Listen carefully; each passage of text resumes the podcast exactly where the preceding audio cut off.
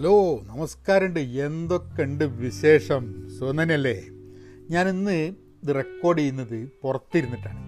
അപ്പോൾ ബാക്ക്ഗ്രൗണ്ടിൽ കുറച്ച് കാറ്റിന്റെയും പക്ഷികളുടെയും ഒക്കെ ശബ്ദം കേട്ട് കഴിഞ്ഞിട്ടുണ്ടെങ്കിൽ നിങ്ങൾ ബേജാറാവേണ്ട ആവശ്യമില്ല. അത് പുറത്തിരുന്നിട്ട് ഇതിലിങ്ങനെ എനിക്ക് കേൾക്കാണ്ട് പക്ഷെ നിങ്ങൾക്ക് ഞാനിത് അപ്ലോഡ് ചെയ്യുന്ന സമയത്ത് ഒരു ബാക്ക്ഗ്രൗണ്ട് മ്യൂസിക് ഇടുന്നത് കൊണ്ട് നിങ്ങൾ ചിലപ്പോൾ ഞാൻ കേൾക്കുന്ന ബാക്ക്ഗ്രൗണ്ട് നിങ്ങൾക്ക് കേൾക്കാൻ പറ്റിക്കൊള്ളുന്നില്ല അല്ലെങ്കിൽ ഒരാൾക്ക് കേൾക്കുന്നത് മറ്റൊരാൾക്ക് കേൾക്കാൻ പറ്റുന്ന ഒരു കാലഘട്ടമല്ല ഇപ്പോൾ ഉള്ളത്. എന്തായാലും ഓണാണ് നമ്മളെ വിഷയം. അപ്പോൾ പക്ഷെ നമുക്ക് തന്നെ ഒരു പോഡ്കാസ്റ്റ് ചെയ്യുന്ന സമയത്ത് ഒരു വിഷയത്തിൽ നമ്മളെ അങ്ങനെ ഒതുക്കാനൊന്നും ഒരു പോഡ്കാസ്റ്റിനും കഴിയില്ല എന്നുള്ളത് കൊണ്ട് ഞാൻ അങ്ങനെ പരന്ന് അവിടെ ഇവിടെയൊക്കെ പല കാര്യങ്ങളും പറഞ്ഞു തന്നിരിക്കും അപ്പോൾ വിശദമായിട്ട് നമുക്കായിട്ട് തുടങ്ങാം. തുടങ്ങുന്നതിന് മുമ്പ് ചില ഹൗസ് കീപ്പിംഗ് കാര്യങ്ങൾ. അതായത് നിങ്ങൾ സ്പോട്ടിഫൈ ആപ്പിൾ ആങ്കർ എവിടെയാണ് നിങ്ങൾ ഈ പോഡ്കാസ്റ്റ് കേൾക്കുന്നത് അല്ലെങ്കിൽ ഗൂഗിൾ പോഡ്കാസ്റ്റ് എവിടെയാണ് കേൾക്കുന്നതെന്നുണ്ടെങ്കിൽ ലൈക്ക് ചെയ്യുക കമന്റ് ചെയ്യുക ഷെയർ ചെയ്യുക നാലാളെ അറിയിക്കുക. ലോകം നന്നാവട്ടോ ഏ? അതൊന്നും ചെയ്യുക ഓക്കെ പിന്നെ ഒരു ഇംഗ്ലീഷ് പോഡ്കാസ്റ്റ് നമ്മൾ തുടങ്ങിയിട്ടുണ്ട്. പെൻ പോസിറ്റീവ് പോഡ്കാസ്റ്റ് എന്ന് പറഞ്ഞിട്ട്.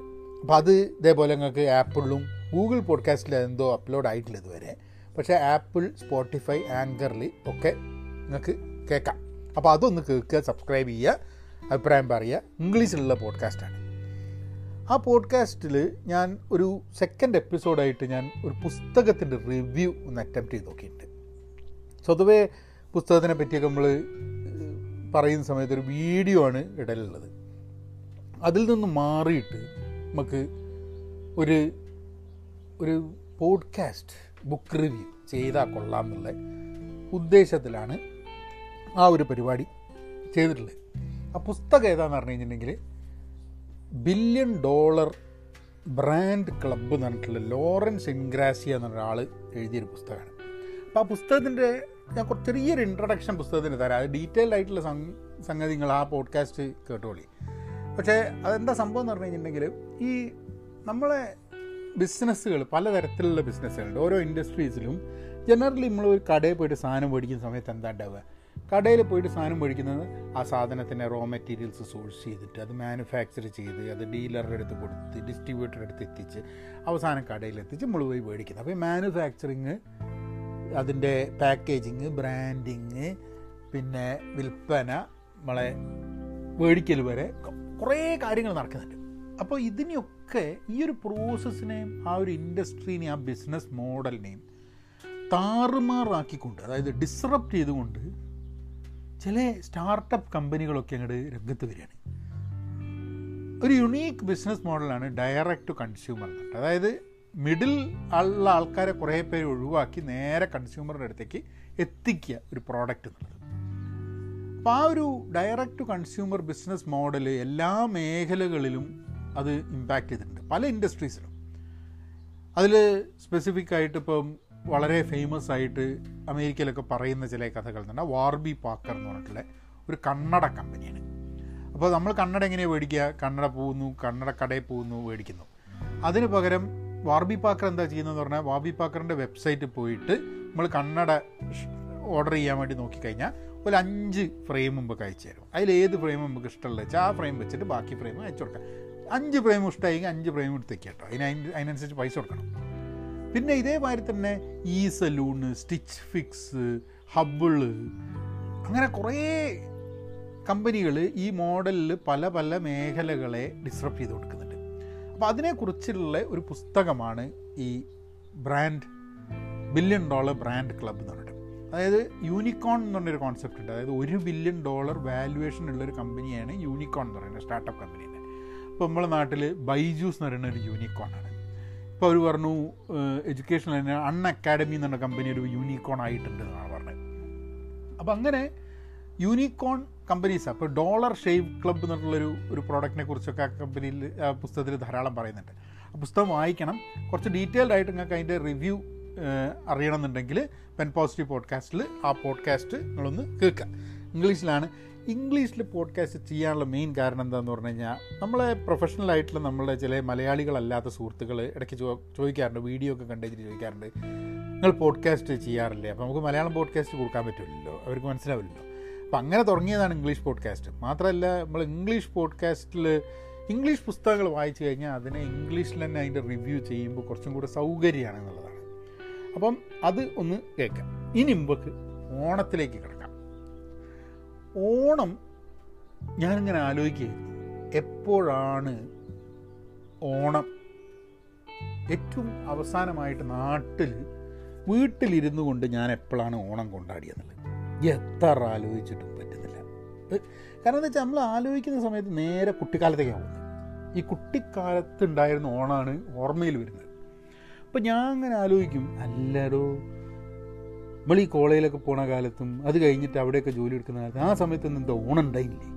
നമുക്ക് എന്തോ ഓണം ഉണ്ടായില്ലേ? എന്താ ഒരു ഒരു ഓർമ്മ പോലും ആ കോളേജ് പഠിക്കുന്ന കാലത്തും അത് കഴിഞ്ഞിട്ടുള്ള മൂന്നാലഞ്ച് വർഷത്തേക്കൊക്കെ അല്ലെ ഒരു ഓണം പോലും നാട്ടിൽ എല്ലാ നാട്ടിലെ ഓണം എപ്പോഴും കുട്ടിക്കാലത്തേക്കാണ് പോണത് ഞാൻ ആലോചിക്കും എന്താ കാരണം എന്നുള്ളത്. പിന്നെ ആലോചിച്ചപ്പോൾ എന്താന്ന് പറഞ്ഞാൽ കോളേജിൽ പഠിക്കുന്ന കാലത്ത് നമ്മൾ വീട്ടിലിരിക്കുക ഓണം കൊണ്ടാടുക എന്നതൊന്നും ഒരു പ്രസക്തമല്ലാത്തൊരു സംഭവമായിട്ട് മാറിയിട്ടുണ്ടായിരുന്നു. ഫ്രണ്ട്സിന്റെ കൂടെ അടിച്ചു പൊളിക്കുക അങ്ങോട്ട് പോകുക അങ്ങോട്ട് പോവുക വീട്ടിൽ ഇരിക്കുന്നൊരു പരിപാടി തന്നെ ഇല്ല എന്നുള്ളത്. പിന്നെ ബിസിനസ് ചെയ്തു തുടങ്ങിയപ്പോൾ അതിന്റെ തിരക്കായിട്ട് അതുമായി ബന്ധപ്പെട്ടിട്ട് പോവുക. പിന്നെ വർഷങ്ങൾക്ക് ശേഷം പ്രവാസിയായിട്ട് പ്രവാസിയൊക്കെ ആയി കഴിഞ്ഞപ്പോഴാണ് ഈ ഓണത്തിനും വിഷുവിനും ഒക്കെ നമ്മൾ കുട്ടിക്കാലത്ത് കൊടുത്തൊരു പ്രാധാന്യം തന്നെ കൊടുക്കാൻ തുടങ്ങിയത്. എന്തോ നമുക്ക് ഒരു ഗൃഹാതുരത്വം നൊസ്റ്റാൾജിയൊക്കെ ആയിട്ട് തിരിച്ച് നമ്മളുടെ കുട്ടിക്കാലത്തേക്ക് തിരിച്ചു പോകാനുള്ള ഒരു അവസരമായിട്ട് വർഷത്തിൽ രണ്ടു പ്രാവശ്യം വരുന്നൊരു സംഭവമായിട്ട് മാറുകയാണ് ഓണം. കാരണം ചെറുപ്പത്തിലും ഓർമ്മ ഉള്ളത് ഓണവും വിഷുവും മാത്രമാണ് കൊണ്ടാടുന്നതായിട്ട്. കാരണം അല്ലാണ്ട് ഉള്ള ഓരോ ഫെസ്റ്റിവൽസ് ഒന്നും ഇതുവരെ വീട്ടിലും ഒന്നും കൊണ്ടാടിയിട്ടില്ല. അപ്പം ഓണവും വിഷുവാണ് മെയിനായിട്ട് ഉണ്ടായിരുന്നത്. അപ്പോൾ അതായിരിക്കാൻ മതി. ഓരോരുത്തർക്ക് ഇപ്പോൾ ചില ആൾക്കാർക്ക് വേറെ ചില ഫെസ്റ്റിവൽസ് കാണുമ്പോഴായിരിക്കും ഉണ്ടാകുമ്പോഴായിരിക്കും അവർക്ക് അവരുടെ ഗൃഹാതുരത്വത്തിലേക്ക് അല്ലെ അവരുടെ നൊസ്റ്റാൾജിക് മൂമെന്റ്സിലേക്ക് തിരിച്ചു പോകാൻ വേണ്ടിയിട്ട് നാട്ടിലേക്ക് തിരിച്ചു പോകാൻ വേണ്ടിയിട്ടുള്ള തോന്നലൊക്കെ ഉണ്ടാവുക. പക്ഷെ എനിക്ക് ഈ ഓണം ഇതാണ്. കാരണം എനിക്കൊന്ന് നാട്ടിൽ ഉണ്ടാവുമ്പോൾ എന്റെ അഡൽട്ട്ഹുഡിൽ സെലിബ്രേറ്റ് ചെയ്തതിനെക്കാട്ടും കൂടുതലായിട്ട് ഇപ്പം കഴിഞ്ഞ ഏതാനും വർഷങ്ങളിൽ ഓണം ഇവിടെ സെലിബ്രേറ്റ് ചെയ്യുന്നുണ്ട്. ഇവിടെ ഓണം സെലിബ്രേഷൻ എനിക്ക് തോന്നുന്നത് പ്രവാസികളുടെ ഏതിപ്പം അമേരിക്കയിലാണെങ്കിൽ ഓസ്ട്രേലിയയിലാണെങ്കിൽ യു കെയിലാണെങ്കിൽ ഗൾഫിലാണെങ്കിൽ ഓണം ഓണം പോലെയാണ്. ഒന്ന് നമുക്ക് ഓണത്തിന് വേണ്ടിയിട്ടുള്ള ഒഴിവുണ്ടാവില്ല. അപ്പോൾ ഒന്നെങ്കിൽ നമ്മൾ ലീവ് എടുക്കും. അല്ലെങ്കിൽ ഓണത്തിന്റെ തൊട്ട് മുമ്പേ ആയിട്ടുള്ള അല്ലെങ്കിൽ ഓണത്തിന് അടുപ്പിച്ചുള്ള ഏതെങ്കിലും ഒരു വീക്കെൻഡിൽ ഓണം കൊണ്ടാടും. അത് ചിലപ്പോൾ തിരുവോണം കഴിഞ്ഞിട്ടായിരിക്കും ചിലപ്പോൾ തിരുവോണത്തിനും മുമ്പേ ആയിരിക്കും. ചിലപ്പോൾ തിരുവോണം തന്നെ ഒരു വീക്കെൻഡിൽ വീണ് പോയി എന്നിരിക്കും അപ്പോൾ ഇപ്രാവശ്യം എന്തായാലും തിങ്കളാഴ്ച ആയിരുന്നു തിരുവോണം. അപ്പോൾ ഞങ്ങൾ തിങ്കളാഴ്ച ഞങ്ങൾ ലീവ് എടുത്തു. കുട്ടികൾക്ക് ലീവില്ല അപ്പോൾ ഞങ്ങൾ തിങ്കളാഴ്ച ലീവ് എടുത്തു. ശനി ഞായറൊന്നും പ്രത്യേകിച്ചൊന്നും ചെയ്തില്ല. സി കഴിഞ്ഞ വർഷം വരെ എങ്ങനെയാണ് ഞങ്ങൾക്ക് ഇവിടെ ഓണം എന്ന് പറഞ്ഞു കഴിഞ്ഞാൽ ഞങ്ങൾക്ക് ഞങ്ങളുടെ സുഹൃത്തുക്കൾ വളരെ ക്ലോസ് ആയിട്ടുള്ള കുറച്ച് സുഹൃത്തുക്കളുണ്ട്. കൂടെ പഠിച്ചതും ഇവിടെ കുറേ കാലമായിട്ട് അറിയുന്ന ഒരു ഒരു എട്ടൊമ്പത് ഫാമിലീസ് അപ്പോൾ ഇവരെല്ലാവരും ഒരുമിച്ച് കൂടും. ഓണത്തിനും വിഷുവിനും പിന്നെ ക്രിസ്മസിന് അങ്ങനെ കൂടും. അപ്പോൾ ഓണത്തിന് ഞങ്ങളിങ്ങനെ കൂടുന്ന സമയത്ത് ഏതെങ്കിലും ഒരാളുടെ വീട്ടിൽ ആണ് ഓണം കൊണ്ടാടുക. നമ്മൾ ഭക്ഷണം ഓരോരുത്തർ ഹോട്ടലൊക്കെ ആയിട്ടുണ്ടാക്കും ഞങ്ങളധികവും കാളനും അവിയലുമാണ് ഞങ്ങളുടെ മെയിൻ സംഭവം കാളനാണ് മെയിനായിട്ട് എടുക്കുക അധികം. കാരണം കാളൻ മാത്രമല്ല ഉണ്ടാക്കി വെച്ച് കഴിഞ്ഞാൽ കുറച്ച് ദിവസം നിൽക്കുകയും ചെയ്യും. അതിങ്ങനെ കുറുക്കി കുറുക്കി കുറുക്കി രണ്ട് ദിവസം കഴിഞ്ഞാലൊക്കെയാണ് കാളനൊരു ടേസ്റ്റ് കാളിനാണ് നമ്മളെ ഒരു പിക്ക് പോട്ടിലൊക്കെ എല്ലാ സമയത്തും. പക്ഷേ എന്നിട്ട് ആരെങ്കിലും ഒരാളുടെ വീട്ടിലായിരിക്കും. പിന്നെ ഒരു പത്ത് മണിക്ക് ഉച്ചയ്ക്ക് സദ്യ പത്ത് മണിക്ക് പതിനൊന്ന് മണിയാകുമ്പോഴേക്കും എത്തി. ചെറുതായിട്ടൊരു സേവ തുടങ്ങും. മലയാളികളല്ലേ? കൂടി കഴിഞ്ഞിട്ടുണ്ടെങ്കിൽ അപ്പോൾ ഈ ഏത് വീട്ടിലാണ് സദ്യ? ആ വീട്ടിലുള്ള ആൾക്കാർ അത്ര സേവയുമായിട്ട് ഒരു ഒരു നല്ല മൂഡിലല്ല എന്നുണ്ടെങ്കിൽ ഒരു ചിലപ്പം അപ്പോൾ വീട്ടിന്റെ ഉള്ളിൽ നിന്ന് സേവിക്കാനുള്ള സം സമ്മതമൊന്നും ഉണ്ടാവില്ല. അധികവും സേവ പുറത്തായിരിക്കും. അധികം ഇപ്പോഴൊക്കെ എനിക്ക് തോന്നുന്നു കഴിഞ്ഞ ഏതാനും വർഷങ്ങളായിട്ട് കുട്ടികളൊക്കെ വലുതായതിനു ശേഷം ഒരു വീട്ടിൽ എല്ലാവരും കൂടി വന്നു കഴിഞ്ഞിട്ടുണ്ടെങ്കിൽ കുട്ടികളടക്കം വന്നു കഴിഞ്ഞിട്ടുണ്ടെങ്കിൽ ഒരു വീട്ടിൽ കൊള്ളുന്നത് തന്നെ ബുദ്ധിമുട്ടായിട്ടുണ്ട്. അപ്പം അധികം ഗരാജിലേക്ക് ഈ ഈ സേവിക്കുന്നവർ ഗരാജിലേക്ക് തുളുമ്പി പോകുന്ന ഒരു സ്ഥിതിയാണ്. അപ്പം അങ്ങനെ ഞങ്ങൾ ഗരാജിലൊക്കെ ഇരുന്ന് ഒരു പന്ത്രണ്ട് മണിയൊക്കെ ആകുമ്പോഴേക്കും ആടി ആടി വന്നിരുന്ന് ഓണസദ്യയൊക്കെ കഴിച്ച് അല്ലെങ്കിൽ വിഷുവിന്റെ സദ്യ കഴിച്ച് ഞാൻ പോകുക അതൊക്കെയായിരുന്നു ജനറലിലുള്ള സംഭവം. പിന്നെ രണ്ടോ മൂന്നോ മലയാളി അസോസിയേഷൻസ് ഇപ്പോൾ ലോകത്തിലെ എവിടങ്ങൾ പോയാലും ഏതൊരു നഗരത്ത് പോയാലും അവിടെ ഒന്നല്ല ഒന്നിൽ കൂടുതൽ മലയാളി അസോസിയേഷൻസ് ഉണ്ടാവും. കാരണം വെച്ചാൽ നമുക്ക് അത്ര ശരിയില്ല. ഇവരെ കളി കളിച്ച ശരിയില്ല. ഓലക്കാട് നന്നായിട്ട് നമുക്ക് ചെയ്യാൻ പറ്റും. അല്ല നമുക്ക് അങ്ങനെ എന്നൊക്കെ പറഞ്ഞു കഴിഞ്ഞാൽ നമ്മൾ മലയാളികൾ ഒരു രണ്ട് മൂന്ന് ഗ്രൂപ്പൊക്കെ ആയിട്ടാണ് മാറും. നമുക്ക് പിന്നെ ഒരു ഗ്രൂപ്പിലില്ല അതുകൊണ്ട് നമുക്ക് എന്താ പറഞ്ഞാൽ അതൊരു ഗുണമാണ് കാരണം മൂന്നാൽ സദ്യ ഉണ്ടാവും കഴിക്കാൻ. അപ്പോൾ പിന്നെ മാത്രമല്ല ഇങ്ങനത്തെ വലിയ ഈവന്റ്സ് അതിൽ കലാപരിപാടികൾ ഉണ്ടാവും പിന്നെ ഭക്ഷണം ഉണ്ടാവും പിന്നെ ആൾക്കാരുമായിട്ട് മിങ്കിൾ ചെയ്യാൻ. കാരണം ഈ ഒരു പ്രദേശത്തുള്ള മലയാളികളെയൊക്കെ ഒരുമിച്ച് കാണാൻ വേണ്ടിയിട്ടുള്ളൊരു അവസരമാണ് ഈ ഓണത്തിന്റെയൊക്കെ ഈവന്റ് അല്ലെങ്കിൽ വിഷുവിന്റെ ഈവന്റ് അല്ലെ എന്തെങ്കിലും മലയാളികൾ നടത്തുന്ന ഒരു ഈവന്റിൽ നമ്മൾ പോയി കഴിഞ്ഞിട്ടുണ്ടെങ്കിൽ ചില ആൾക്കാർക്ക് വളരെ അടുത്ത സുഹൃത്തുക്കളായിട്ട് പലപ്പോഴും ഡിജിറ്റലി നമ്മൾ കണക്ട് ചെയ്യുന്നുണ്ടെങ്കിലും കണ്ടുമുട്ടുന്നത് ചിലപ്പോൾ ഈ ഒരു അവസരത്തിലായിരിക്കും. അതൊക്കെ ആ ഒരു എല്ലാ രീതിയിലുള്ള ഓണപരിപാടിയും വലിച്ചൊരേറാണ് നമ്മളെ കൊറോണ ചെയ്തത്. അപ്പോൾ ഒന്ന് ആലോചിച്ച് നോക്ക്. നമുക്ക് ഒരു കാലത്തുണ്ടായിരുന്നു ആഘോഷം എന്ന് പറഞ്ഞു കഴിഞ്ഞിട്ടുണ്ടെങ്കിൽ അതൊക്കെ സാധാരണ സംഭവമല്ലേ എന്ന് വിചാരിക്കുന്നത്. ഇന്ന് ആഘോഷിക്കാൻ പറ്റാത്തപ്പോഴാണ് നമുക്ക് മനസ്സിലൊക്കെ വരുന്നത്. ഷോ എന്തൊക്കെ ഉണ്ടായിരുന്നു നല്ല വീട്ടിൽ കുത്തിരുന്നിട്ട് ഇതിനെ പറ്റിയിട്ട് ഇങ്ങനെ ആലോചിച്ചിട്ട് ഓർമ്മകൾ അയവർക്ക് എന്നല്ലാണ് നമ്മളൊക്കെ ഇതിന് കൊള്ളുന്നുള്ള ലൈനിപ്പോൾ തോന്നുന്നത് അല്ലേ? പക്ഷേ ഇപ്രാവശ്യം നമ്മൾ നമ്മളെ രീതിയിൽ സി നമ്മളൊരു ലിമിറ്റേഷൻസ് വെച്ചിട്ടും നമ്മൾ കാര്യങ്ങൾ മുന്നോട്ട് നീക്കുക എന്നുള്ളതല്ലേ നമുക്ക് ചെയ്യാൻ പറ്റുന്നത്. അപ്പം സദ്യ ഉണ്ടായി. സദ്യ ഉണ്ടാക്കിയില്ല. ഭക്ഷണം ഉണ്ടാക്കിയില്ല. കാരണം ഭക്ഷണം ഉണ്ടാക്കുക എന്ന് പറഞ്ഞു കഴിഞ്ഞാൽ ഒന്ന് എല്ലാ കൂട്ടും എല്ലാ കറിയും ഉണ്ടാക്കുക എന്ന് പറഞ്ഞാൽ മെനക്കട. ഒരു നാല് പേരുള്ള ഒരു വീട്ടിൽ മാത്രമല്ല ഇത് കൂടുതൽ ഉണ്ടാക്കി വെക്കാൻ പറ്റില്ല. കാരണം ഇത് കഴിച്ചു കഴിഞ്ഞിട്ടുണ്ടെങ്കിൽ എനിക്ക് പയർ പരിപ്പ് സാധനങ്ങളൊക്കെ കഴിച്ചു കഴിഞ്ഞിട്ടുണ്ടെങ്കിൽ ഫുൾ പ്രശ്നമാണ് ഏ അപ്പോൾ അതുകൊണ്ട് നമുക്ക് നമുക്ക് ഒരു രണ്ട് നേരത്തെ കഴിക്കാൻ വേണ്ടിയുള്ള മാത്രമായിട്ട് ഇത്രയും കറികൾ ഉണ്ടാക്കാൻ ബുദ്ധിമുട്ടാണ് പക്ഷെ അതിന്റെ ആവശ്യമില്ല. കാരണം ഇവിടെ സദ്യ ഉണ്ടാക്കി കൊടുക്കുന്ന സ്ഥലങ്ങളുണ്ട്. അവിടുന്ന് ഞങ്ങൾ മൂന്ന് സദ്യ മേടിച്ച്.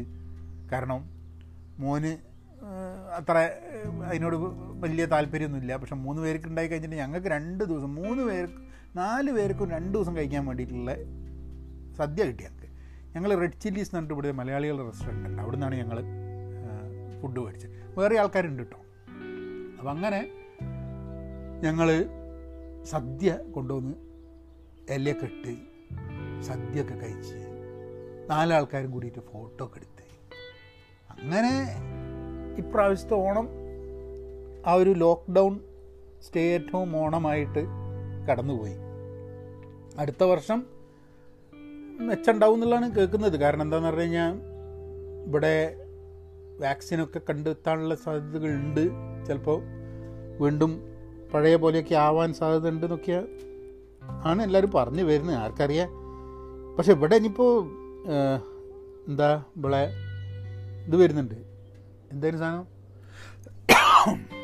ഞാൻ ഈ ചുമയൊന്നും കട്ട് ചെയ്യാൻ പോകുന്നില്ല കേട്ടോ. കാരണം എന്താണെന്ന് പറഞ്ഞു കഴിഞ്ഞിട്ടുണ്ടെങ്കിൽ ഇത് പുമ്പിളിപ്പോൾ ഞാനിപ്പോൾ നിങ്ങളോട് വർത്തമാനം പറയുന്ന സമയത്ത് ഞാനിപ്പോൾ ഒന്ന് ചുമച്ച് ഒന്ന് വെള്ളം കുടിച്ച് എന്നൊക്കെ ഉണ്ടെങ്കിൽ ഞാനൊക്കെ ഒന്ന് കട്ട് ചെയ്തിട്ടാണ് പറയുക നമുക്ക് സാധാരണ നിങ്ങളോട് സംസാരിക്കുന്ന മാതിരി സംസാരിക്കാം ഏഹ് വലിയ ആഡംബരമൊന്നും വേണ്ട. ഒരു മിനിറ്റ്. വെള്ളം കുടിച്ചാൽ ഇനിയിപ്പോൾ സേവേന്റെ കാര്യം പറഞ്ഞുകൊണ്ടെങ്കിൽ വേറെ എന്താ കുടിച്ചതെന്ന് ചോദിക്കണ്ട. വെള്ളം കുടിച്ചാൽ അപ്പോൾ അത് വാക്സിനൊക്കെ വന്ന് ഇതായി കഴിഞ്ഞാൽ രക്ഷപ്പെടും കുഴപ്പമൊന്നും ഉണ്ടാവില്ല എന്ന് വിചാരിക്കും. പക്ഷേ ഇവിടെ ഇനിയിപ്പോൾ വരാൻ പോകുന്നൊരു ഹാലോവിൻ വരാൻ പോകുന്നുണ്ട് ഒക്ടോബറിന്റെ അവസാനം. ഈ ഹാലോവിന്റെ സമയത്ത് ട്രിക്ക് ഓർ ട്രീറ്റ് കുട്ടികൾ ഉള്ള വീട്ടിലൊക്കെ പാഞ്ഞു പോയിട്ട് മിഠായി തീട്ടും. ആ മിഠായി തീട്ടുന്ന സമയത്ത് അത് ഈ കൊറോണയുടെ കാലത്ത് മിഠായി തണ്ടൽ ഉണ്ടാകുന്ന എനിക്ക് തോന്നുന്നില്ല. അപ്പോൾ കുട്ടികൾക്ക് അതൊരു ഇതായിരിക്കും. പിന്നെ ദീപാവലി വരുന്നില്ലേ? പിന്നെ ഗണേശ ചതുർത്ഥി പഠിത്തു കഴിഞ്ഞ് അതിനൊക്കെ ചില സെക്ഷൻസ് മാത്രമേ ഉള്ളൂ അത്. ഇപ്പോൾ ഈദാണെങ്കിലും അതൊക്കെ ചില സെക്ഷൻസ് മാത്രമേ അല്ലേ അത് കൊണ്ടാടുള്ളൂ. ഇപ്പോൾ മലയാളികൾ എല്ലാവരും ഒരുമിച്ച് കൂടുന്നതാണ് ഓണവും വിഷു പിന്നെ ക്രിസ്മസിന് ഇവിടെ ഹോളിഡേയ്സ് ആണ് ആ സമയത്ത്. അപ്പോൾ അതിന്റെ ആക്ടിവിറ്റീസ് പിന്നെ താങ്ക്സ് ഗിവിങ് എന്ന് പറഞ്ഞിട്ട് നവംബറിൽ അതിന് ആൾക്കാർ യാത്ര ചെയ്യും. അപ്പോൾ ഈ എല്ലാ ആഘോഷങ്ങളും ഈ സമ്മർ ടൈമിൽ വരുന്ന മാത്രമല്ല ഈ സമ്മർ ടൈം എന്നൊക്കെ പറഞ്ഞു കഴിഞ്ഞിട്ടുണ്ടെങ്കിൽ ഇവിടെ കാലിഫോർണിയയിൽ ഇപ്പോൾ ഞങ്ങളൊക്കെ താമസിക്കുന്നത് ഇവിടെ തന്നെ ധാരാളം ഈവന്റ്സ് ഉണ്ടാവും പുറത്തൊക്കെ. ഇപ്പം ശനി ഞായറൊക്കെ ആണെന്നുണ്ടെങ്കിൽ ആൾക്കാർ ഒരു ഫെസ്റ്റീവ് മൂഡാണ് ഫുൾ ടൈം ഫെസ്റ്റീവ് മൂഡാണ് അപ്പം ഫുഡ് ഫെസ്റ്റിവൽ അങ്ങനെ ഓരോ സാധനങ്ങളുണ്ടാവും അപ്പം എല്ലായിടത്തും അവിടെയൊക്കെ പോയി നമുക്ക് ഇങ്ങനെ കറങ്ങി തിരിച്ച് കളിക്കാം. അതൊക്കെ ഇല്ലാണ്ട് ആവുകയാണ് ചെയ്തിട്ടുള്ളത്.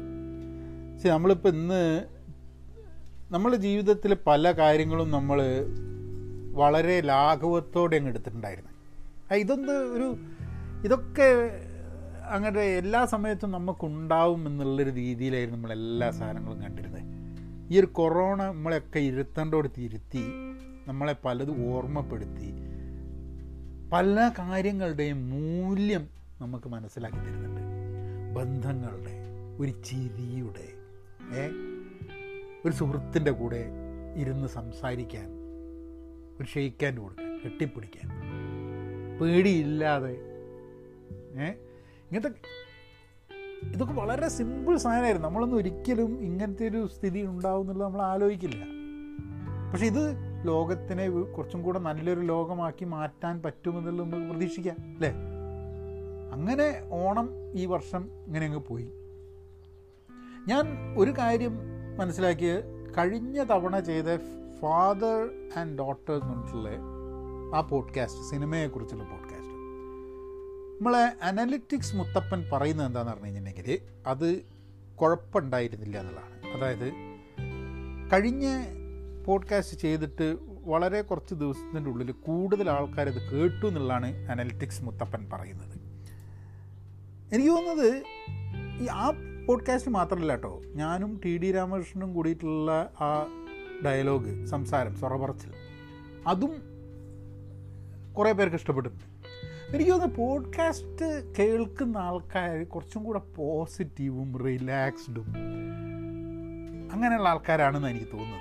കാരണം നമ്മളെ ഫേസ്ബുക്ക് യൂട്യൂബിലൊക്കെ പോയി കഴിഞ്ഞാൽ പലപ്പോഴും നെഗറ്റീവ് ന്യൂസാണ് ഇവർ പുഷ് ചെയ്യുന്നത്. ഈ പോഡ്കാസ്റ്റിലൊന്നും നിങ്ങളുടെ അടുത്തേക്ക് പുഷ് ചെയ്ത് വരില്ലല്ലോ. ഇപ്പം നമ്മളൊരു യൂട്യൂബ് പോയിട്ട് ഒരു വീഡിയോ നമ്മൾ കണ്ടു. അപ്പോൾ അപ്പുറം തന്നെ അവർ കാണിച്ചു തരും ഇന്ന വീഡിയോസ് ആണ് നിങ്ങൾ ഇനി കാണേണ്ടത്. അപ്പോൾ നമ്മൾ ഒരു വീഡിയോ കാണാൻ പോയി പോയി കഴിഞ്ഞിട്ടുണ്ടെങ്കിൽ വേറെ അവിടെ വല്ല വീഡിയോ കാണാം. ആ വീഡിയോയിൽ ചിലപ്പോൾ വല്ല നെഗറ്റീവ് ആയിട്ടുള്ള സാധനം ഉണ്ടാവും വല്ല സ്പൈസി ആയിട്ടുള്ള എന്തെങ്കിലും ന്യൂസ് ഉണ്ടാവും. നമ്മൾ അതിൽ ക്ലിക്ക് ചെയ്ത് കഴിഞ്ഞാൽ പിന്നെ നമ്മൾ എന്ത് നോക്കിയാലും അങ്ങനത്തെ ന്യൂസ് മാത്രമേ കാണുള്ളൂ.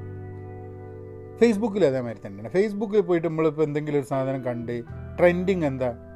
അത് നമ്മളെ മലയാളികളുടെ ന്യൂസ് ആണെങ്കിൽ ട്രെൻഡിങ് എപ്പോഴും നെഗറ്റീവാണ് രാഷ്ട്രീയവും മതവും അടിപിടി ലഹളി ഇതാണ് ഏറ്റവും കൂടുതൽ ട്രെൻഡിങ് അപ്പോൾ എങ്ങനെ നോക്കിയാലും അതാണ് കൂടുതൽ ആൾക്കാർ കാണുക.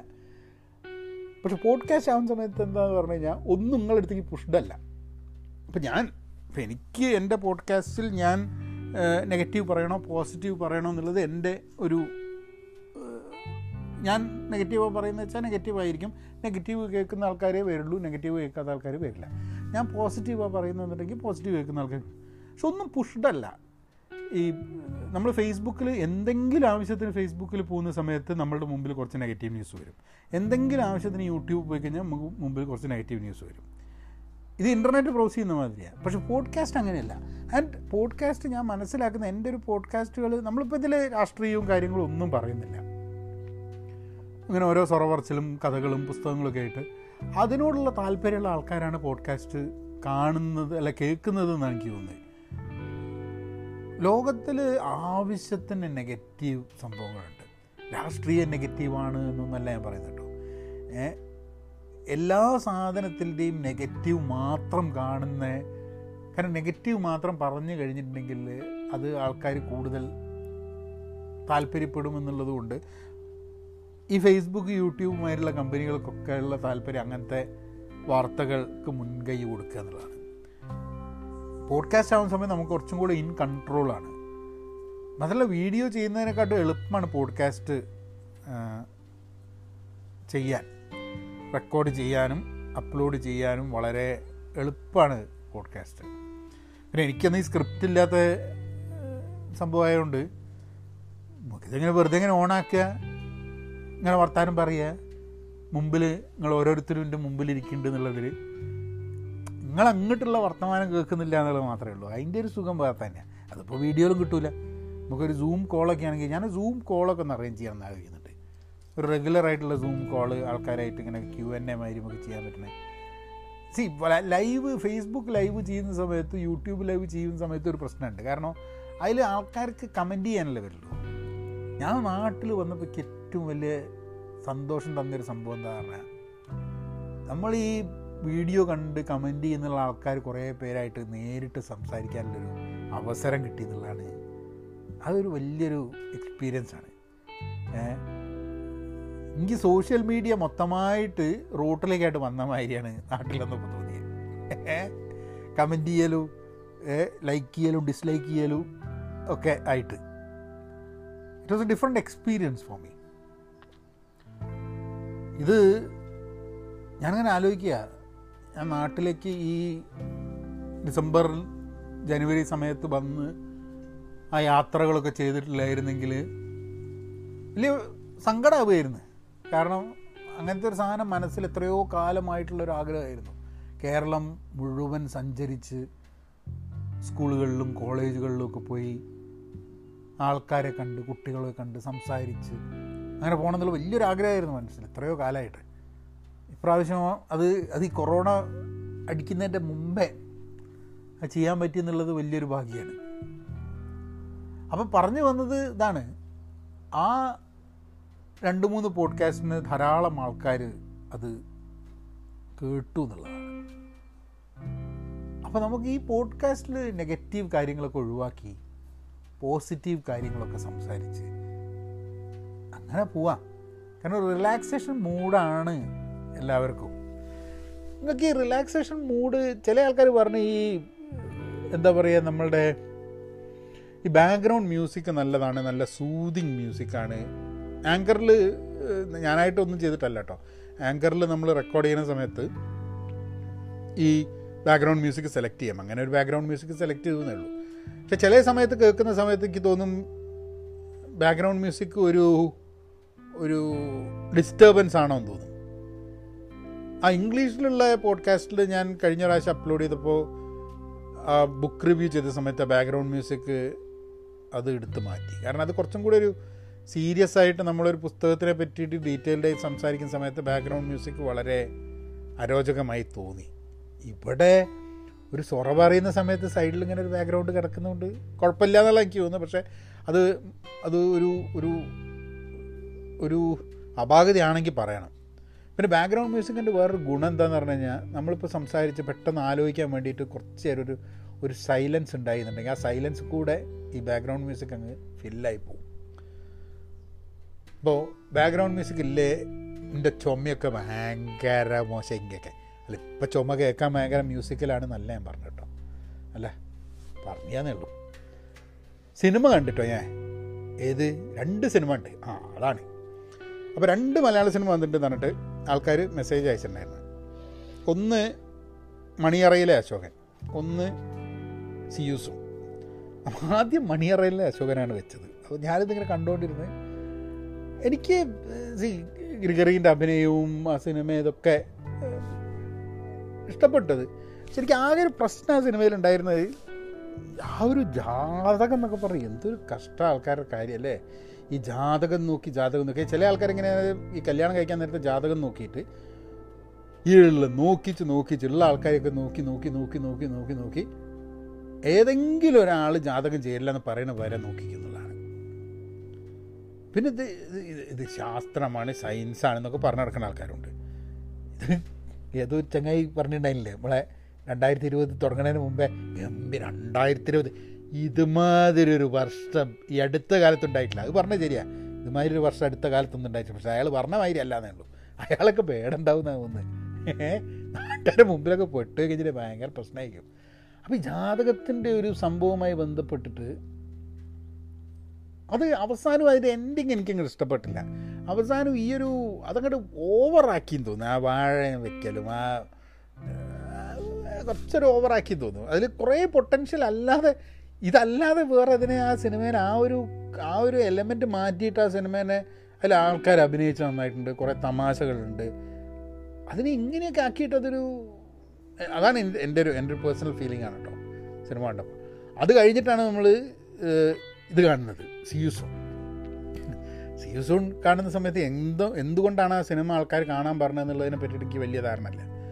അപ്പോൾ ഞാനിങ്ങനെ ഒരു ഒരു മേശ ഉണ്ടാക്കുന്ന ഒരു പണിയിലായിരുന്നു. മേശ ഉണ്ടാക്കുന്ന തന്നെ മേശ മേടിച്ചിട്ട് അതിങ്ങനെ അസംബിൾ ചെയ്ത് കൊടുക്കുക. അപ്പോൾ ഇത് വെച്ച് കഴിഞ്ഞപ്പോൾ ഞാൻ തോന്നി ആ അപ്പോൾ ഇത് തുടങ്ങി കഴിഞ്ഞപ്പോൾ തോന്നി അതിങ്ങനെ ആദ്യത്തെ ഒരു കുറച്ച് നേരമായിരിക്കും അങ്ങനെ കഴിഞ്ഞ സിനിമ സിനിമയിലേക്ക് മാറുന്നുള്ളത്. അപ്പോൾ ഞാനിത് ലോക്ക്ഡൗണിൽ എടുത്ത സിനിമ എന്നുള്ളത് അങ്ങനത്തെ തോട്ടൊന്നും മനസ്സിൽ വരുന്നില്ല കേട്ടോ. കാരണം ലോക്ക്ഡൗണിന് മുമ്പ് എടുത്ത സിനിമകളും ഇപ്പോൾ ഒ ടി ടി പ്ലാറ്റ്ഫോമുകളിൽ വരുന്നുണ്ടല്ലോ. പക്ഷെ അത് കണ്ട് കുറച്ച് കഴിഞ്ഞപ്പം ആ മേശ അസംബിൾ ചെയ്യുന്നൊക്കെ ഒരു സൈഡിലെത്തി ഞാനും ഉഷയും മോളും മോനും ഒക്കെ കൂടി ഇരുന്ന് ഇത് സിനിമ കാണാൻ തുടങ്ങി. വലിയ ക്യാപ്റ്റിവേറ്റിംഗ് മൂവിയാണ് കേട്ടോ ഇത് ആദ്യമായിട്ടുള്ളൊരു സിനിമയല്ല അത് ഞാൻ ഇന്ന് രാവിലെ ഒരു വീഡിയോ ചെയ്തിട്ടുണ്ടായിരുന്നു ഇതിനെപ്പറ്റി ചെറിയൊരു വീഡിയോ പക്ഷെ എന്നാലും ഒന്ന് പോഡ്കാസ്റ്റിൽ പറയണം എന്നൊരു തോന്നൽ സേർച്ചിങ് എന്ന് പറഞ്ഞൊരു സിനിമ ജോൺ ചോ ജോൺ ചോ എന്നാണ് അയാളുടെ പേര്. ഹെറോൾഡ് ആൻഡ് കുമാർ എന്നൊക്കെ പറഞ്ഞ സിനിമയിൽ ഹാരോൾഡായിട്ട് അഭിനയിച്ച കക്ഷിയാണ് അപ്പോൾ അയാൾ അഭിനയിച്ച ഒരു സിനിമ ഉണ്ട് സെർച്ചിങ് എന്ന് പറഞ്ഞിട്ട്. രണ്ടായിരത്തി പതിനെട്ടിൽ വന്ന് അതിൽ അത് ഇതേമാതിരി തന്നെയാണ്. അത് എല്ലാം കമ്പ്യൂട്ടർ സ്ക്രീൻ മൊബൈൽ സ്ക്രീൻ ഒക്കെ വെച്ചിട്ട് ആ രീതിയിലാണ് ഷൂട്ട് ചെയ്തത് മുഴുവൻ. അതിലൊരു അച്ഛൻ എന്റെ മകൾ മിസ്സായി പോകുന്നതും മകളെ കണ്ടുപിടിക്കാൻ വേണ്ടിയിട്ട് അച്ഛനും ഒരു ഡിറ്റക്റ്റീവ് കൂടിയിട്ടുള്ളൊരു ഇതാണ്. അത് ആദ്യമായിട്ടാണ് ഹോളിവുഡിൽ ആ ഒരു ഫോർമാറ്റിലൊരു സിനിമ എടുത്തത്. അത് ഡിറക്റ്റ് ചെയ്ത് റൈറ്റ് ചെയ്തൊക്കെ അനീഷ് ചങ്ങാന്റി എന്ന് പറഞ്ഞിട്ടുള്ള ഒരു ഒരു ഹൈദരാബാദ് ഒറിജിനുള്ള ഇവിടെ സാനോസയിൽ വളർന്ന ഒരു ഡയറക്ടറാണ് ടെക്നോളജി ഫീൽഡിൽ തന്നെയാണ് കേട്ടോ സോഫ്റ്റ്വെയർ ഒക്കെ പഠിച്ചിട്ടുള്ള സോഫ്റ്റ്വെയർ ഫീൽഡിൽ നിന്ന് പിന്നെ അങ്ങനെ സിനിമയിലേക്ക് വന്ന് അയാളുടെ ഒരു ഫുൾ ഫീച്ചർ ലെങ്ത് സിനിമയായിട്ട് സെർച്ചിങ് ചെയ്തത്. അപ്പോൾ ആ സിനിമയിൽ സെർച്ചിങ്ങിൽ അത് എനിക്ക് തോന്നുന്നു ഒരു ഒരു മില്യൺ ഡോളർ തന്നെ ആയിട്ടില്ല അത് ഉണ്ടാക്കാൻ പക്ഷെ അത് എഴുപത്തഞ്ച് മില്യൺ ഡോളർ വരെ അതിന് റവന്യൂ വന്നിട്ടുണ്ട് ബോക്സ് ഓഫീസ് പറഞ്ഞാൽ അല്ലേ എഴുപത്തഞ്ച് ടൈംസ് റവന്യൂ ഉണ്ടായി എന്നുള്ളത്. Which is which is good പക്ഷെ അതും അപ്പോൾ ആദ്യമായിട്ടുള്ളൊരു കോൺസെപ്റ്റ് അല്ല സി യു സോൺ പക്ഷെ സി യു സോണിന്റെ പ്രത്യേകത എന്താണെന്ന് പറഞ്ഞു കഴിഞ്ഞാൽ രണ്ട് സാധനങ്ങളാണ് ഞാൻ ഇന്ന് രാവിലെ ചെയ്ത വീഡിയോയിൽ ഞാൻ പറഞ്ഞത് ഇന്നൊവേഷൻ ആൻഡ് റിസോഴ്സ്ഫുൾനെസ് ഇന്നൊവേഷൻ എന്ന് പറഞ്ഞാൽ വ്യത്യസ്തമായ രീതിയിൽ ഒരു കാര്യം ചെയ്ത് നമുക്കൊരു പുതിയ നവീനമായിട്ടുള്ള എന്തെങ്കിലും കണ്ടെത്തുക കണ്ടുപിടിക്കുക. ഒരു പഴയ കാര്യം തന്നെ പുതിയ രീതിയിൽ ചെയ്യാൻ വേണ്ടിയിട്ടുള്ള ഇന്നൊവേഷൻ ചെയ്യാൻ പറ്റുക എന്നുള്ളത്. അത് അത് ആണ് ഒരു ഫാക്ടർ പിന്നെ ഇതൊന്ന് റിസോഴ്സ്ഫുൾനെസ് എന്നുണ്ട് റിസോഴ്സ്ഫുൾനെസ് എന്ന് പറഞ്ഞാൽ നമുക്ക് ലിമിറ്റഡ് റിസോഴ്സസേ ഉള്ളൂ. നമുക്ക് ഇത്ര ആൾക്കാരേ ഉള്ളൂ. ഇത്ര പൈസയുള്ളൂ. എന്ത് കാര്യം ചെയ്യുമ്പോഴും നമുക്ക് റിസോഴ്സസ് ലിമിറ്റഡ് ആണ്. അൺലിമിറ്റഡ് റിസോഴ്സസ് ഒന്നും ഒരിക്കലും ഉണ്ടാവില്ല. അപ്പം ഉള്ള റിസോഴ്സ് വെച്ചിട്ട് ഏറ്റവും കൂടുതൽ നന്നായിട്ട് നമുക്ക് എങ്ങനെ ഒരു കാര്യം ചെയ്യാൻ പറ്റും എന്നുള്ളതാണ്. അതാണ് ഈ റിസോഴ്സ്ഫുൾനെസ് എന്നുള്ള ആ ഒരു ഇതിന്ന് മനസ്സിലാവുന്നത്. ഇപ്പോൾ സേർച്ചിങ് എന്ന് പറഞ്ഞ സിനിമ രണ്ടായിരത്തി പതിനെട്ടിൽ അവർ ക്രിയേറ്റ് ചെയ്യുമ്പം അന്ന് ഈ ലോക്ക്ഡൗൺ ഇല്ല സ്റ്റേ അറ്റ് ഹോം ഇല്ല.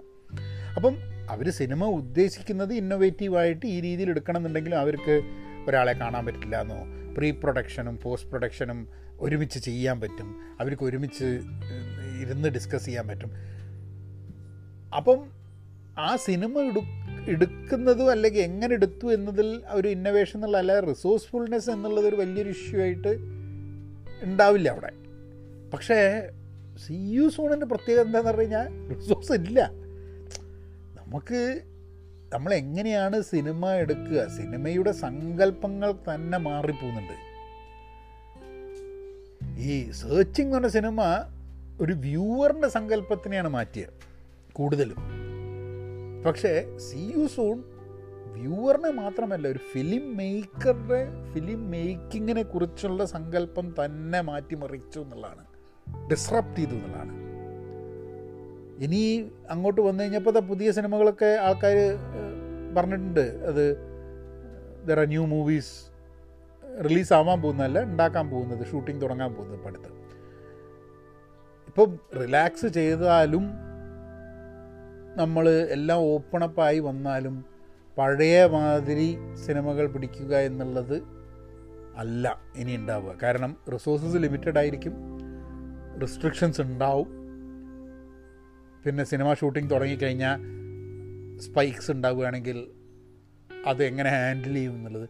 അപ്പം ഇതിൽ പല ഭാഗത്തു നിന്നും ആക്ടേഴ്സിന്റെ ഭാഗത്തു നിന്ന് പ്രൊഡ്യൂസേഴ്സിന്റെ ഭാഗത്തു നിന്ന് ഫിനാൻഷ്യൽ ആസ്പെക്ട്സ് എഡിറ്റേഴ്സ് മ്യൂസിക് എല്ലാ ആസ്പെക്റ്റിലും ഒരു റിസോഴ്സ്ഫുൾനെസ് ആവശ്യമുണ്ടാവും സിനിമ ഉണ്ടാക്കാൻ. സിനിമ എന്ന മേഖല അയ്യോ കോവിഡ് വന്ന് നമ്മൾ എന്ത് ചെയ്യും എന്നുള്ള ഒരു ചിന്ത മാറിയിട്ട് സിനിമയെ വളരെ വ്യത്യസ്തമായി കാണാൻ വേണ്ടിയിട്ടുള്ളൊരു ആ രണ്ട് സാധനം ഇന്നൊവേഷൻ ആൻഡ് റിസോഴ്സ്ഫുൾനെസ് അത് മഹേഷ് നാരായണന്റെ ഈ മഹേഷ് നാരായണൻ എന്നല്ലേ ഡയറക്ടറുടെ പേര്? ആണെന്ന് തോന്നുന്നു. അപ്പം അദ്ദേഹത്തിന്റെ സിനിമ ഗംഭീരമുണ്ട്. സി നമ്മൾ ഏതൊരു കാര്യം നോക്കുമ്പോഴും ഇപ്പം നമ്മൾ എന്തൊക്കെ കാര്യങ്ങൾ ഇപ്പോൾ ഓൺലൈൻ ചെയ്യുന്നുണ്ട് അല്ലേ? അതൊന്നും ഓൺലൈൻ ചെയ്യാൻ പറ്റുമെന്നോ ഓൺലൈൻ ചെയ്യുന്നതിനെ പറ്റിയോ നമ്മൾ ആലോചിച്ചിട്ടില്ല. പക്ഷേ ഇന്ന് അതൊക്കെ നമ്മൾ ഓൺലൈൻ ചെയ്യുന്നു. വലിയ കോൺഫറൻസസ് ഓൺലൈൻ നടക്കുന്നു. പഠിപ്പിക്കൽ ഓൺലൈൻ നടക്കുന്നു. ആൾക്കാരുമായിട്ടുള്ള സംസാരങ്ങൾ കൂടിക്കാഴ്ചകൾ ഓൺലൈൻ നടക്കുന്നു. ആ ഡിജിറ്റൽ ആസ്പെക്റ്റ് ഓഫ് ലൈഫ് കൂടുതൽ ദൃഢമാവുന്നുണ്ട്. അതുകൊണ്ട് തന്നെയാണ് ഞാൻ ഈ ഡിജിറ്റൽ ഡീക്ലട്ടർ എന്നുള്ളൊരു ആക്ടിവിറ്റിയിലേക്ക് കടന്നത്. ഈ ഞായറാഴ്ച തീരും. കാരണം ഡിജിറ്റൽ നമ്മൾ കൂടുതൽ ഡിപ്പെൻഡ് ചെയ്യുന്ന സമയത്ത് അതിനെ ഡീക്ലട്ടർ ചെയ്യേണ്ട ആവശ്യം വളരെ നിർബന്ധമാണ്. നമ്മൾ കൂടുതൽ സമയം ഡിജിറ്റൽ ഉപയോഗിക്കുന്ന സമയത്ത് നമ്മളുടെ മനസ്സിലേക്ക് കടന്നു വരുന്ന നമ്മൾ കൺസ്യൂം ചെയ്യുന്ന കണ്ടന്റ് പോസിറ്റീവ് ആവണം എന്നുള്ളത് വളരെ നിർബന്ധമാണ്. മുൻപൊക്കെ നമുക്ക് വേണമെങ്കിൽ നമുക്ക് താല്പര്യമില്ലാത്ത ആൾക്കാരെ കാണാതിരിക്കാം അവരോട് സംസാരിക്കാതിരിക്കാം അവരുള്ള സദസ്സുകളിൽ പോവാതിരിക്കാം. സോഷ്യൽ മീഡിയയിൽ അത് നമുക്ക് കഴിയില്ല. സോഷ്യൽ മീഡിയയിൽ നമ്മൾ ഒരു വൈൽഡ് വൈൽഡ് വെസ്റ്റ് മാതിരിയാണ്. നമ്മൾ എന്തെങ്കിലും പോസിറ്റീവ് ന്യൂസിന് വേണ്ടിയിട്ടായിരിക്കും ഒരു സ്ഥലത്തേക്ക് കിടക്കുക. പക്ഷെ അവിടെ ഉള്ള നെഗറ്റീവ് സാധനങ്ങൾ മാത്രമാണ് നമ്മളെ നേരെ പുഷ് ചെയ്യുക. അത് പലപ്പോഴും നമ്മളെ സുഹൃത്തുക്കൾ തന്നെയാണ് ചെയ്യുന്നത് എന്നുള്ളതാണ്. നമുക്ക് പരിചയമുള്ള ആൾക്കാരാണ് എന്നുള്ളത് ഈ ഡിജിറ്റൽ ഡീക്ലറ്റർ ഞാൻ ചെയ്തിട്ടുള്ള കുറേ സുഹൃത്തുക്കളെ ഞാൻ ഫേസ്ബുക്കിൽ കുറേ ആൾക്കാരെ ഞാൻ ബ്ലോക്ക് ചെയ്ത് അൺഫ്രണ്ട് ചെയ്ത് ഒഴിവാക്കി. അതിന് കാരണം എന്താണെന്ന് പറഞ്ഞാൽ എന്റെ ജീവിതത്തിൽ അവരുമായിട്ടുള്ള ബന്ധത്തിന് കോട്ടം വരും എന്നുള്ള രീതിയിലേക്ക് അവരുടെ അവരുടെ കമന്റുകളും ചിന്താഗതികളും സമൂഹത്തിനെ പറ്റിയിട്ടുള്ള അവരുടെ ചില വർഗീയതയും കാര്യങ്ങളൊക്കെ കാണുന്ന സമയത്ത് സഹിക്കുക വയ്യാണ്ട് ബ്ലോക്ക് ചെയ്ത് കളയാണ് പിന്നെ ആ ഒരു ഡിജിറ്റൽ ഡീക്ലട്ടറിൽ നമ്മൾ സ്വാഭാവികമായിട്ടും നെഗറ്റീവ് ന്യൂസുകളുടെ അടുത്തേക്ക് പോവാണ്ട്. അതിനെപ്പറ്റി അന്വേഷിക്കാണ്ട് അറിയാണ്ട് ഇരിക്കുന്ന സമയത്ത് ഒരു സമാധാനം ഉണ്ട്. ഒരു വീഡിയോസ് ഇടുന്നുണ്ട്. എല്ലാ ദിവസവും എന്തെങ്കിലും ഒരു പോസിറ്റീവ് കോട്ടും കാര്യങ്ങളൊക്കെ ആയിട്ടുള്ള അതിനെ പറ്റിയിട്ട് വീഡിയോ ഇടുന്നുണ്ട്. അപ്പോൾ ആരോ ചോദിച്ചു അങ്ങനെ അങ്ങനെ ഒരു എല്ലാ ദിവസവും നിങ്ങൾക്ക് ഓരോ പോഡ്കാസ്റ്റ് ഇട്ടുവിടുന്നുണ്ട് വീഡിയോ ഇടുന്നതിനെക്കാട്ടും എളുപ്പമായിട്ടോ പോഡ്കാസ്റ്റ് ഇതിപ്പോൾ മുപ്പത് മിനിറ്റ് നാൽപ്പത് മിനിറ്റ് നമ്മൾ സംസാരിക്കുന്നുണ്ട് പക്ഷെ അല്ലാത്ത ഒരു അഞ്ച് മിനിറ്റ് പത്ത് മിനിറ്റിന്റെ സംസാരിക്കാൻ ഇല്ല. പക്ഷെ ഇതിങ്ങനെ തന്നെ കിടക്കട്ടെ. എല്ലാ ദിവസവും ഇടുന്ന ഒരു പിന്നെ അതൊരു ബോറാവും പക്ഷേ കൂടുതൽ ഫ്രീക്വന്റ് ആയിട്ട് സംസാരിക്കാൻ നോക്കാം. അപ്പോൾ ഞാൻ വായിച്ചൊരു പുസ്തകം ഉണ്ട്. കഴിഞ്ഞ കഴിഞ്ഞ ദിവസം ചെറിയൊരു പുസ്തകം. ഒരു ദിവസം കൊണ്ട് വായിച്ചു തീർക്കാൻ പറ്റുന്നത്. ചെറിയ ചിന്ന പുസ്തകം. ഒരു പേൾ എന്ന് പറഞ്ഞിട്ട് ദ പേൾ എന്ന് പറഞ്ഞിട്ട് ജോൺ സ്റ്റൈൻബെക്ക് നോബൽ പ്രൈസ് കിട്ടിയ ഇവിടെ സെലിനാസിലാണ് അയാൾ താമസിച്ചിരുന്നത്. അവിടെ കാലിഫോർണിയയിൽ തന്നെ സാൻ ഫ്രാൻസിസ്കോയുടെ അടുത്ത്. അപ്പം of mice and men grapes of wrath അങ്ങനെയൊക്കെയുള്ള ചില അതെ അങ്ങനെ ചില സിനിമകളാണ് അല്ല പുസ്തകങ്ങളാണ് എഴുതിയിട്ടുള്ളത്. മുപ്പരുടെ പുസ്തകമാണ് പേൾ. ഒരു നേറ്റീവ് അമേരിക്കൻ ഒരു കുടുംബത്തിനെ കുറിച്ചിട്ടുള്ളൊരു കഥയാണ്. ഞാൻ ആ കഥേനെ പറ്റിയിട്ട് ഞാനൊരു ഒരു പോഡ്കാസ്റ്റ് ചെയ്യാം. അതൊക്കെയാണ് ഇപ്പോൾ ഞാൻ പറഞ്ഞില്ലേ ഓണം എന്നൊരു വിഷയത്തിൽ തുടങ്ങി ഓണത്തിൽ നിൽക്കാൻ ഓണത്തിൽ തളച്ചിടാൻ നമ്മളെ ഒരു പോഡ്കാസ്റ്റിനും കഴിയില്ല. നമ്മളിങ്ങനെ പരന്ന് തുളുമ്പി തെറിച്ച് ഇങ്ങനെ പോകും. അപ്പോൾ എനിവേ അതൊക്കെയാണ് കാര്യങ്ങൾ അടുത്ത ഓണം ഉഷാറാവും. ഓണം പോട്ടെ. നമുക്കിനി അടുത്ത് വരുന്ന ഫെസ്റ്റിവൽസ് ആകുമ്പോഴേക്കൊക്കെ തന്നെ കാര്യങ്ങളൊക്കെ നല്ല രീതിയിൽ നിൽക്കും എന്നുള്ളത് വിചാരിക്കാം. നിങ്ങൾ നേരത്തെ പറഞ്ഞ മാതിരി എവിടെ ഞങ്ങൾ കാണുന്നത് എന്താ ആപ്പിളിലാണോ ഗൂഗിളിലാണോ സ്പോട്ടിഫൈയിലാണോ ആങ്കറിലാണോ? ലൈക്ക് ചെയ്യുക കമന്റ് ചെയ്യുക ഒന്ന് ഷെയർ ചെയ്യുക. ചില ആൾക്കാർ ചോദിക്കുക എന്ത് നല്ല എന്ത് നല്ല സംസാരമാണ് എന്താണ് അടിപൊളി സംസാരമല്ലേ അങ്ങനെയൊക്കെ പറഞ്ഞ് വെറുതെ കുറച്ച് തരും പുള്ളിയൊക്കെ കയറ്റി പറഞ്ഞോ. എന്നിട്ട് നാട്ടുകാരുടെ ഇപ്പോൾ ലോകം നന്നാക്കണ്ടേ. അപ്പോൾ ഈ പോഡ്കാസ്റ്റൊക്കെ ആൾക്കാർ കേൾക്കട്ടെ. ഫുൾ ടൈം നെഗറ്റീവായിട്ട് നടക്കുന്ന ആൾക്കാരെയൊക്കെ നമുക്ക് പോഡ്കാസ്റ്റ് കൂടി കൂടിയാണ് പോസിറ്റീവ് ആക്കാൻ വേണ്ടി ശ്രമം നടത്താം. ഏ? ഒരു ജീവിതമേ ഉള്ളൂ. അങ്ങനെ പറഞ്ഞു വന്നപ്പോഴാണ്. വളരെ വിഷമം തരുന്ന ചില കാര്യങ്ങൾ ഉണ്ടായിട്ട് ഈ ആഴ്ച? എന്റെയും ഉഷേന്റെയും കൂടെ ജോലി എടുത്തിരുന്ന ഒരു ഒരാൾ അതായത് ഉഷയുടെ കൂടെ ഉഷ ജോലി ആ കമ്പനിയിൽ ജോലി എടുക്കുന്ന കാലത്ത് ഉഷയുടെ കൂടെയും ജോലി എടുത്തിരുന്നു. ഞാൻ ആ കമ്പനി കൺസൾട്ടിങ് സമയത്ത് എന്റെ എന്റെ ടീമിലും ഉണ്ടായിരുന്നു ആൾ. ഒരു അയാൾ ഉറക്കത്തിൽ മരിച്ചുപോയി. എന്റെയൊക്കെ എന്നെക്കാട്ടൊക്കെ ഒരു ഒന്ന് രണ്ട് വയസ്സ് താഴെയാണ്. മോഹൻ എന്ന് പറഞ്ഞിട്ട്. തെലുങ്കാന. അപ്പം അവിടെ ക്യു എ ചെയ്യായിരുന്നു വി എം വെയർ എന്ന് പറഞ്ഞ കമ്പനിയിൽ ഒരു നല്ല ബൈക്കറാണ് മാരത്തോണറാണ് നല്ല ആരോഗ്യം അതായത് വെരി ആക്റ്റീവ് കിടക്കാൻ പോയി പിറ്റേ ദിവസം എണീച്ചില്ല. അത്രയേ ഉള്ളൂ നമ്മുടെ ജീവിതത്തിന്റെയൊക്കെ ഒരു ഒരു ഗ്യാരണ്ടി എന്ന് പറഞ്ഞ സംഭവങ്ങളൊന്നുമില്ല. നാളെ കാണാമെന്ന് പറഞ്ഞാൽ നാളെ കാണാൻ പറ്റിക്കൊള്ളണമെന്നില്ല. നമുക്കോ അല്ലെങ്കിൽ പറഞ്ഞ് ആരോടാ പറയുന്നത് വെച്ചാൽ അവരോ. നമുക്കൊരു ഫോൺ വന്നു. പിന്നെ സംസാരിക്കാന്ന് പറഞ്ഞാൽ ചിലപ്പോൾ പിന്നെ സംസാരിക്കാനുള്ള അവസരം കിട്ടിയെന്നിരിക്കില്ല ഈ നിമിഷം മാത്രമേ നമുക്കുള്ളൂ എന്ന് പറയുമ്പോൾ തന്നെ ആ നിമിഷം കടന്നുപോയി എന്നുള്ളത്. ലൈഫ് ഇസ് വെരി അൺപ്രഡിക്റ്റബിൾ എങ്ങനെയാണ്? കാരണം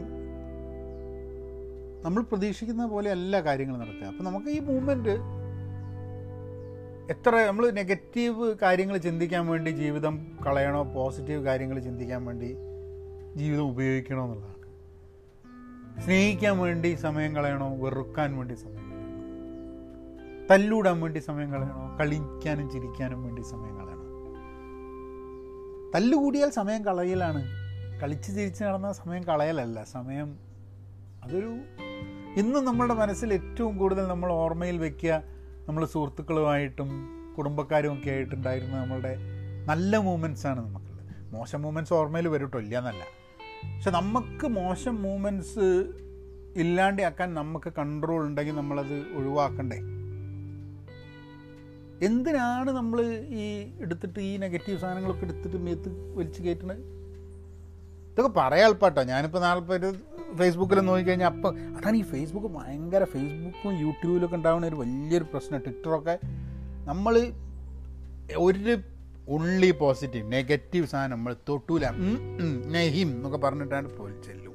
അവിടെ ചെന്ന് അവിടെ ചെന്ന് കഴിഞ്ഞാൽ അപ്പോൾ ഒരു പോസ്റ്റ് ആരെ കിട്ടും? അല്ലെങ്കിൽ ആരുടെ ഒരാളുടെ കമന്റ് കാണും? ആ അമ്പട. ആ അത്രയ്ക്കായോ എന്നിട്ട് നമ്മളവിടെ തുടങ്ങും. എന്ത് പെട്ടെന്നാണ് നമ്മൾ ആ കുഴിയിലേക്ക് കൂപ്പ് കുത്തുക എന്നറിയാം? നമ്മൾ അത് ഡിജിറ്റൽ ഡീക്ലട്ടർ എനിക്ക് എന്നെ പഠിപ്പിച്ച ചില സാധനം. സത്യം പറഞ്ഞാൽ അതിനു വേണ്ടി മാത്രമായിട്ടൊരു പോഡ്കാസ്റ്റ് ഞാൻ ചെയ്യുന്നുണ്ട്. എങ്ങനെയാണ് ഡിജിറ്റൽ ഡീക്ലട്ടർ എന്നെ ഇമ്പാക്റ്റ് ചെയ്തതെന്നുള്ളത്.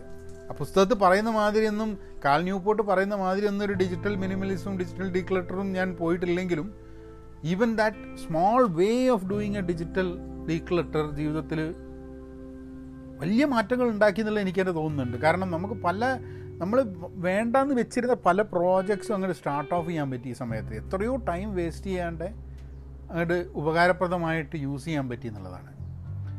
അപ്പം അതൊക്കെയാണ് പറയാനുള്ളത്. ഇതിങ്ങനെ സംസാരിച്ചു പോകുക അതാണ് ഏറ്റവും പോഡ്കാസ്റ്റിന്റെ പ്രശ്നം അതാണ് നിങ്ങൾ ഇത് ഇത് കാര്യം ചോദിക്കും എല്ലാ ദിവസവും ഇങ്ങനെ പറഞ്ഞോളി തന്നെ ഞാൻ കുത്തിരുന്ന എല്ലാ ദിവസവും ഇങ്ങനെ തന്നെ സംസാരിച്ച് കഴിഞ്ഞിട്ടുണ്ടെങ്കിൽ ഫുൾ പ്രശ്നമാവില്ലേ ആ നിങ്ങളെ സമയം പോകും എന്റെ സമയം. എനിക്ക് എന്റേത് ഒരു നേരമുള്ള ഒരു മണിക്കൂർ എന്റേത് പോൾ വിചാരിക്കും ഒരു മണിക്കൂറിന്റെ ഒരു ഓഡിയോ ഇട്ട് കഴിഞ്ഞിട്ടുണ്ടെങ്കിൽ നിങ്ങളിത് നൂറ് ആൾക്കാർ കേട്ട് കഴിഞ്ഞിട്ടുണ്ടെങ്കിൽ ലോകത്തിലെ നൂറ് മണിക്കൂറാണ് ഞാൻ വെറുതെ കേൾക്കുന്നത്. അപ്പോൾ അതുകൊണ്ട് എന്നാൽ പിന്നെ അങ്ങനെ ആക്കാം ഇനി അടുത്ത പോഡ്കാസ്റ്റ് ആയിട്ട് നമുക്ക് പിന്നെ വരാം. ഓക്കെ ശരി എന്നാൽ റൈറ്റോ